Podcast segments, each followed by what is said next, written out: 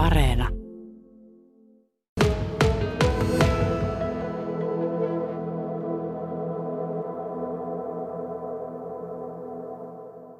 Tuolla meidän yläpuolella heiluu Tuuven helmat. Siellä oikeastaan heiluu kylläkin Alma Pöystin helmat. Miten sinä olet ajatellut tämmöistä, että kun Tuve Jansson oli semmoinen aika hento, vähän niin kuin menninkäismäinen nainen, niin miten sellainen nainen jättää niin valtavan jäljen jotenkin yhteiskuntaan jälkeensä? Kantoaalto on iso. On, ja hän on myös, vaikka on hento, ihan järjettömän vahva ja rohkea, ja se, se sisu ja se määrätietoisuus, mitä hänestä löytyy, on, on huikea. Että hän myös kantaa sellaisia aatteita, mistä, mitä me halutaan vaalia. Ja varmaan pitkäänkin, kuten solidaarisuus, vapaus, rohkeus, pidetään pienten puolta. Ja mä luulen, että nämä on, on myös se syy, miksi hän elää niin vahvasti ja on niin rakastettu. Mm, monella tavoin. Suurin osa tekisi mieli sanoa, hänen tuotantoaan on jäänyt suurelle yleisölle vieraaksi. Ne on vaan nuo muumit. Niin. Hänhän itse haluaisi olla taidemaalari. Sehän oli hänelle jotenkin pyhin ja kaunein ja tärkein asia. Ja hän teki hyvin ahkerasti töitä sen eteen. Mutta sitten tuli nämä muumit, mikä oli myös hänessä. Ja nämä hänen kaikki nämä sisäiset maailmat, mitä halusi ne kuitenkin pyrki ulos sieltä. Ja ne vei, nehän vei vähän mukanaan, että hän on itsekin jossain haastattelussa sanonut, että niin, että sit sodan aikana, kun mä piirsin näitä omituisia hahmoja, ja niistä sitten innostuttiin, että vaikka mä olin tehnyt vaikka mitään muuta. Hmm. Mutta, mutta sitähän se teki kaikenlaista muuta. Hänhän oli ihmisoikeusaktivisti ja ympäristöaktivisti jo ennen aikoja, ennen kuin se oli trendikästä tai, tai mitään. Että hän on tehnyt niin valtavan paljon elämänsä aikana. Ja sitten myös tämä taidepuoli, mikä on aivan huikeaa, kun siihen perehtyy, niin, niin siitäkin aukeaa aikamoinen maailma. Tuve Janssonista on materiaalia paljon, on elämänkertoja ja on vaikka sun vallan mitä. Mutta sinulla on myös tuommoinen helmakosketus häneen lapsuudessasi käsittääkseni ihan oikeastikin. Eli tiesit kyllä, ketä nyt näyttelet. Kyllä mä tiesin, joo. Hän, jos sanotaan näin, että hän hengaili mun isovanhempien kanssa. Ne oli niin samaa porukkaa. Että Viivika Bandler ja, ja isovanhempien niin kanssa, niillä oli teatteri, Liilla teatteri tota, yhdessä. Ja, ja ne oli hyviä ystäviä myös Tuuven kanssa. Että hän on ollut semmoinen etäisesti läsnä oleva oikea ihminen mun, munkin elämässä. No nyt kun aikuisena naisena tutustuit häneen aikuisena naisena, niin muuttuiko kuva? Onko eri Tuuve kuin sinun lapsuudessa? On, onhan se hirveästi laajentunut ja siis mitä kaikkea hän teki, tekikään. Että kyllä se ihailu on vieläkin kasvanut. Että jos mä olin joskus muumimarinoitu lapsi, niin, tätä, niin kyllä tämä taidepuoli ja siis ihmisenä, miten huikea ihminen hän on ollut ja miten, miten rohkea. Kaikki nämä puolet, miten hyvä ystävä hän oli myös, että hän pystyi olemaan, hän oli lahjakas ystävyydessä.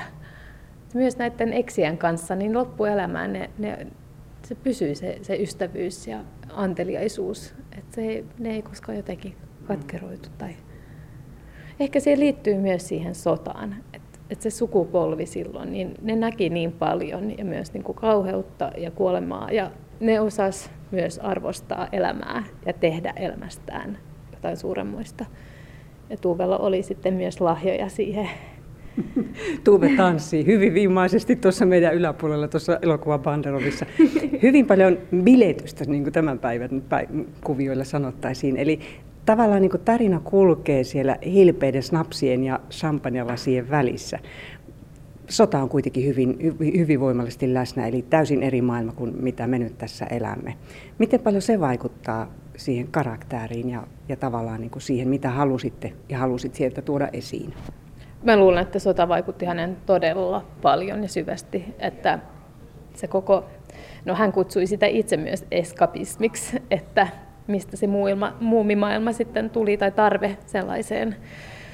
Mutta hän teki myös, otti kantaa, piirsi pilokuvia Hitleristä ja Stalinista ja otti isot riskit myös poliittisesti.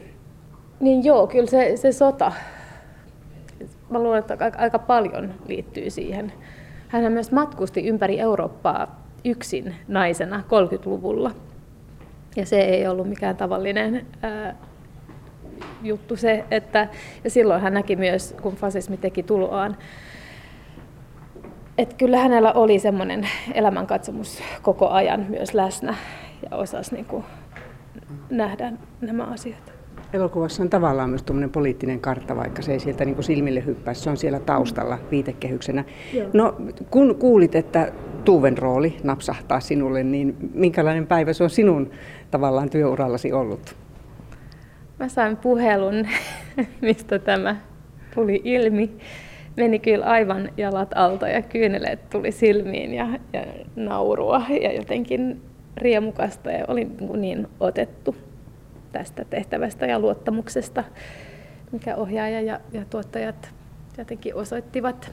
Mutta sitten mä hyppäsin tätä pyörän selkään ja lähdin hautausmaalle ruusukaupan. Tota, mä ostin ruusuja Tuuvelle ja isoäidille, niin ne tota, makaa siellä aika lähellä. Ja sitten sen jälkeen ostin pullon ja, ja juhlin ja sitten rupesin töihin.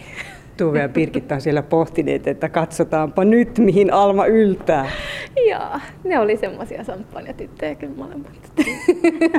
kuplivia, kuplivaa sorttia. No nyt tätä on tehty isomman porukan voimina. Siellä on Sofia Janssonkin ollut taustalla ja hän ilmeisesti varsin lämpimästi kohteli teitä tämän elokuvan teon aikana. Miten iso merkitys sillä on? Sillä oli suuri, suuri vaikutus, koska haluaa kuitenkin Mm, kunnioittaa no sekä Tuuvea, mutta myös sukulaiset ja perhettä tällaista tehdessään, että vaikka tämä on myös niin kuin intiimi kuva ja halutaan päästä lähelle, niin se ei saa olla sensaatiohakuista.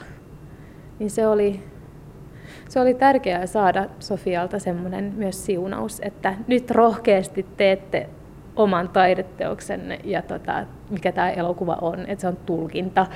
Ja tehkääpäs hyvin. Mutta silleen suurella sydämellä ja, ja lämmöllä hän, hän jotenkin oli siinä mukana. Jos ajattelee tämän päivän kuvioon, että suhde naisen kanssa tai, tai karjäärin valinta ja tämmöinen, ne ei ole enää oikeastaan edes semmoinen niin issue, ne vaan on, että jokainen tekee niin, niin kuin tekee. Mutta 40-luvulla se ei ollut todellakaan niin. Siinä on ollut vääntö jos toinenkin. Kyllä, kun Tuve maalas jossain Helsingin rannoilla 40-luvulla niin sanottiin siis sodan aikana, että mitä sä täällä teet, että meet kotiin ja teet lapsia. Että tämä ei sovi naiselle, tämä ei sovi. Että semmoinen pieni vaatimushan oli jotenkin ilmassa. Mm. Ja se oli sen ajan henki. Mm. Että kyllä se on vaatinut paljon, mutta hän sanoi, että hän ei halua synnyttää yhtäkään sotilasta tähän maailmaan.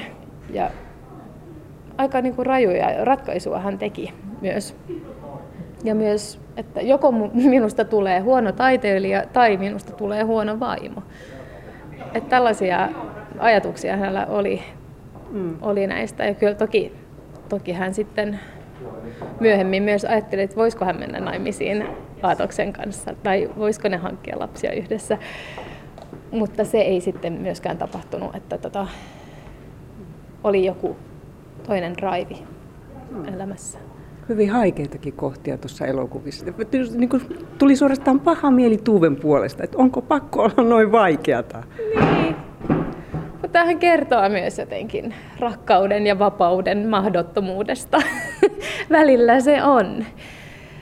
Ja se on, niin, rakkauden komplikaatiot, mikäs. Mm. Mutta se on osa elämää. Että sitten samalla niin toi Tuuven niinku uskolius ja rohkeus antaa itselleen luva, luvan olla utelias, olla muuttuva ihminen ja mennä jotenkin seikkailun mukaan. Sitä, mitä me tänään, tänä päivänä ehkä kutsutaan itsemääräämisoikeudeksi, semmoista sanastoa ei silloin ollut, mutta Tuve, Tuve kyllä määritteli itse, mitä hän halusi olla. Ja hmm. niin kuin hän itsekin sanoi sitten myöhemmin, hän ei halunnut niin kuin lukkiutua mihinkään lokeroon. Että en mä rakastunut mieheen tai naiseen, mä rakastuin siihen ihmiseen. Että se oli se niin kuin, ydinkysymys.